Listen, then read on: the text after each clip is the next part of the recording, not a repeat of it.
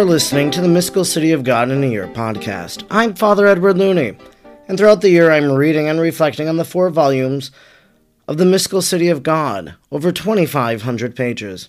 If you would like to discuss today's readings, head on over to Facebook, and there you'll find the Mystical City of God in a Year podcast group, and you'll be able to share your thoughts and reflections with others who are listening and following along. Let us now thank God for the life of Venerable Maria of Agreda. Almighty God, you will that all people know the saving power of Jesus' name. Throughout time, you have sent missionaries to your people who proclaim the good news. We thank you for sending Sor Maria to the Jumano people and planting the seeds of the gospel in their heart and in our land. She taught them the good news and prepared them for baptism. We look to her example in holy life and wish to be taught by her today. Sor Maria, teach us how to pray and meditate. Teach us how to imitate the virtues of Our Lady. Teach us the mysteries of our faith. Almighty God, stir a flame in our hearts the same missionary fervor of Sor Maria, so we may be as emboldened as she was to proclaim the gospel of our Lord Jesus Christ, who lives and reigns with you in the unity of the Holy Spirit, God, forever and ever. Amen. Today is day number 248 and we are reading from Volume 3, Book 6, Chapter 18, paragraphs 586 to 593. Chapter 18 The council convenes on the Friday morning to substantiate the charges against the Savior Jesus. They send him to Pilate. Most Holy Mary with St. John, and the three Marys go forth to meet Jesus. 586. At the dawn of Friday morning, say the evangelists, Matthew 27 1, Mark 15 1, Luke 22 66, John 11 47. The ancients, the chief priests, and the scribes, who, according to the law, were looked upon with greatest respect by the people, gathered together in order to come to a common decision concerning the death of Christ. This they all desired. However, they were anxious to preserve the semblance of justice before the people. This council was held in the house of Caiaphas, where the Lord was imprisoned. Once more they commanded him to be brought from the dungeon to the hall of the council in order to be examined. The satellites of justice rushed below to drag him forth, bound and fettered as he was. And while they untied him from the column of rock, they mocked him with great contempt, saying, Well now, Jesus of Nazareth, how little have thy miracles helped to defend thee? The power which thou didst vaunt of being able to rebuild the temple in three days has failed altogether in securing thy escape. But thou shalt now pay for thy presumption, and thy proud aspirations shall be brought low. Come now to the chief priests and the scribes. They are awaiting thee to put an end to thy imposition, and deliver thee over to Pilate, who will quickly finish thee. Having freed the Lord from the rock, they dragged him up to the council. The Lord did not open his lips, but the tortures, the blows, and the spittle with which they had covered him, and which he could not wipe off on account of his bounds, had so disfigured him that he now filled the members of the council with a sort of dreadful surprise, but not with compassion. Too great was their envious wrath conceived against the Lord. 587. They again asked him to tell them whether he was the Christ, Luke 22 1, that is, the anointed. Just as all their previous questions, so this was put with the malicious determination not to listen or to admit the truth, but to calumniate and fabricate a charge against him. But the Lord, being perfectly willing to die for the truth, denied it not. At the same time, he did not wish to confess it in such a manner that they could despise it or borrow out of it some color for their calumny, for this was not becoming his innocence and wisdom. Therefore, he veiled his answer in such a way that if the Pharisees chose to yield to even the least kindly feeling, they would be able to trace up the mystery hidden in the words. But if they had no such feeling, then should it become clear, through their answer, that the evil which they imputed to him was the result of their wicked intentions, and lay not in his answer. He therefore said to them, If I tell you that I am he of whom you ask, you will not believe what I say. And if I shall ask you, you will not answer nor release me. But I tell you that the Son of Man after this shall seat himself at the right hand of the power of God. Luke 22:67. The priests answered, Then thou art the Son of God. And the Lord replied, You say that I am. This was as if he had said, You have made a very correct inference, that I am the Son of God. For my works and my doctrines and your own Scripture, as well as what you are now doing with me, testify to the fact that I am the Christ, the one promised in the law. 588. But this council of the wicked was not disposed to assent to divine truth, although they themselves inferred it very correctly from the antecedents and could easily have believed it. They would neither give assent nor belief, but preferred to call it a blasphemy deserving death. Since the Lord had now reaffirmed what he had said before they all cried out, What need have we of further witnesses, since he himself asserts it by his own lips? And they immediately came to the unanimous conclusion that he should, as one worthy of death, be brought before Pontius Pilate, who governed Judea in the name of the Roman emperor, and who was the temporal lord of Palestine. According to the laws of the Roman Empire, capital punishment was reserved to the Senate or the emperor and his representatives in the remote provinces. Cases of such importance as involving the taking away of life were looked upon as worthy of greater attention, as not to be decided without giving the accused a hearing and an opportunity of defense and justification. In these affairs of justice, the Roman people yielded to the requirements of natural reason more faithfully than other nations. In regard to this trial of Christ, the priests and scribes were pleased with the prospect of having sentence of death passed upon Christ our Lord by the heathen Pilate, because they could then tell the people that he was condemned by the Roman governor, and that this certainty would not have happened if he were not guilty of death. To this extent had they been blinded by their sins and their hypocrisy, that they failed to see how much more guilty and sacrilegious they would even then be than the gentle judge. But the Lord arranged it thus, in order that by their own behavior before Pilate they might reveal all their wickedness more plainly, as we shall see immediately. 589. The executioners therefore brought our Saviour Jesus Christ to the house of Pilate, in order to present him still bound with the same chains and ropes in which they had taken him from the garden before his tribunal. The city of Jerusalem was full of strangers who had come from all of Palestine to celebrate the great Pasch of the Lamb and of the unleavened bread.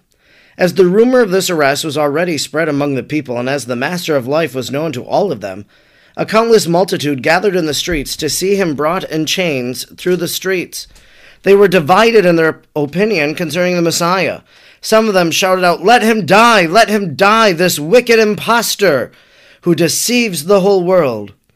Others answered, His doctrines do not appear to be so bad, nor his works, for he has done good to many. Still others, who had believed in him, were much afflicted and wept, while the whole city was in confusion and uproar concerning the Nazarene.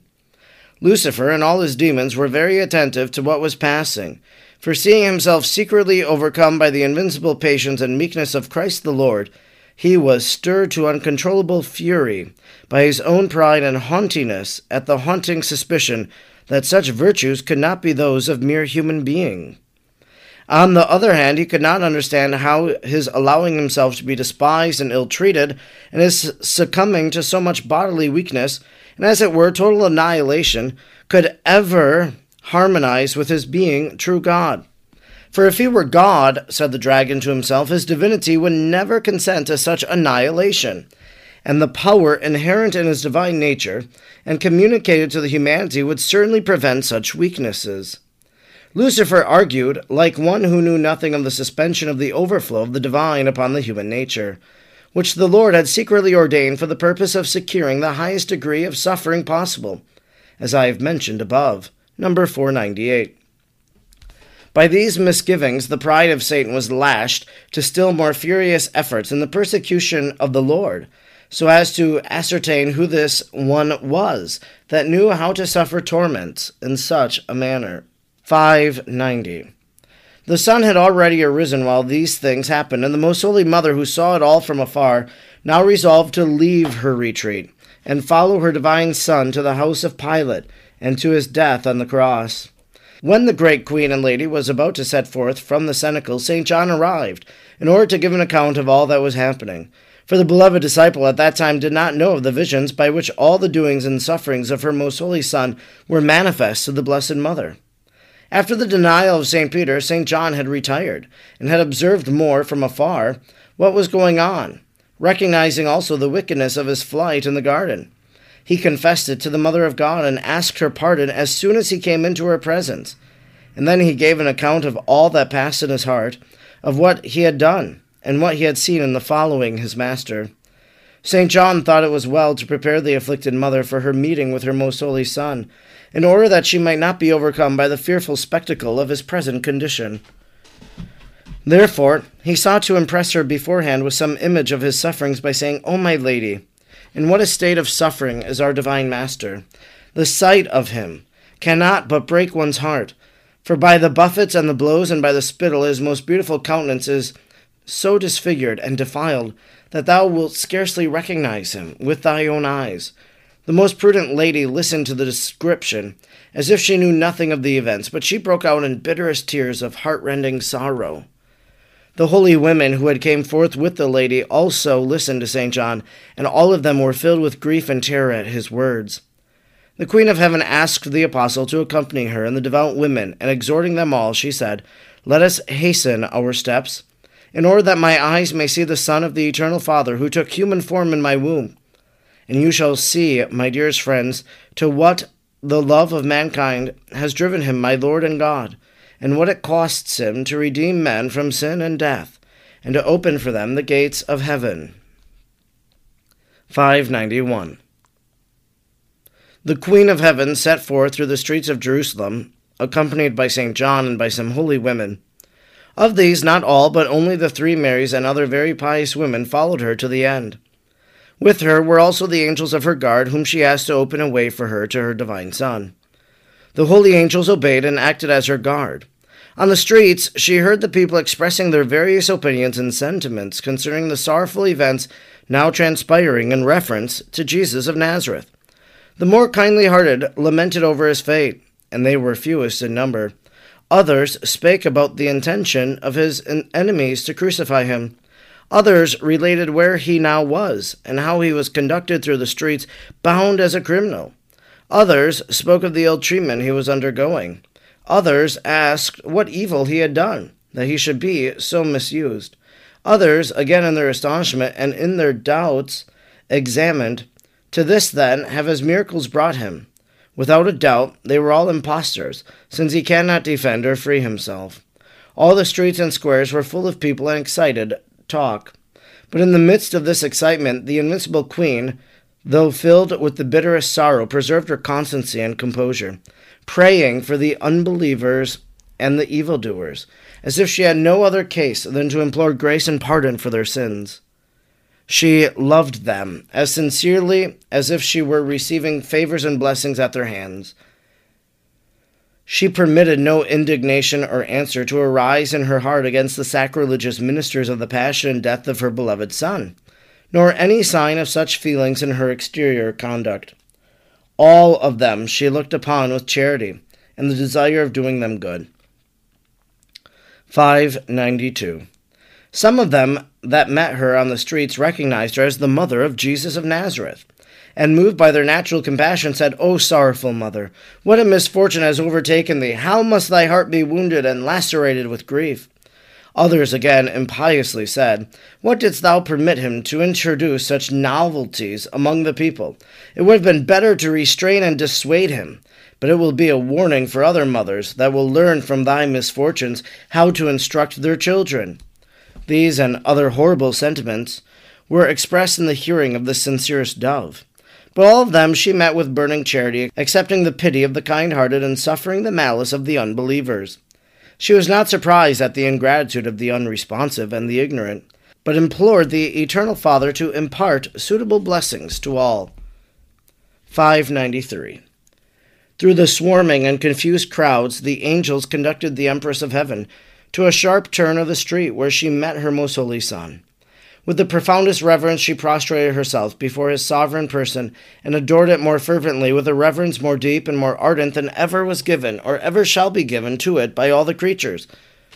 She arose, and then the mother and the son looked upon each other with ineffable tenderness, interiorly conversing with each other, in transports of an unspeakable sorrow. The most prudent lady stepped aside, and then followed Christ our Lord, continuing at a distance her interior communication with him and with the eternal Father. The words of her soul are not for the mortal and corruptible tongue, but among other prayers, the afflicted mother said, Most High God and my Son, I am aware of thy burning love for men, which leads thee to hide the infinite power of thy divinity beneath a form of passible flesh, formed in my womb. I confess thy incomprehensible wisdom in accepting such affronts and torments and sacrificing thyself, who art the Lord of all creation, for the rescue of man who is but a servant, dust and ashes. Genesis 3:19. Thy goodness is to be praised, blessed, confessed, and magnified by all creatures. But how shall I, thy mother, ever cease to desire that all these injuries be heaped upon me, and not upon thy divine person, who art the beauty of all the angels and the glory of the eternal Father? How shall I cease to desire the end of these pains? With what sorrow is my heart filled to behold thee so afflicted?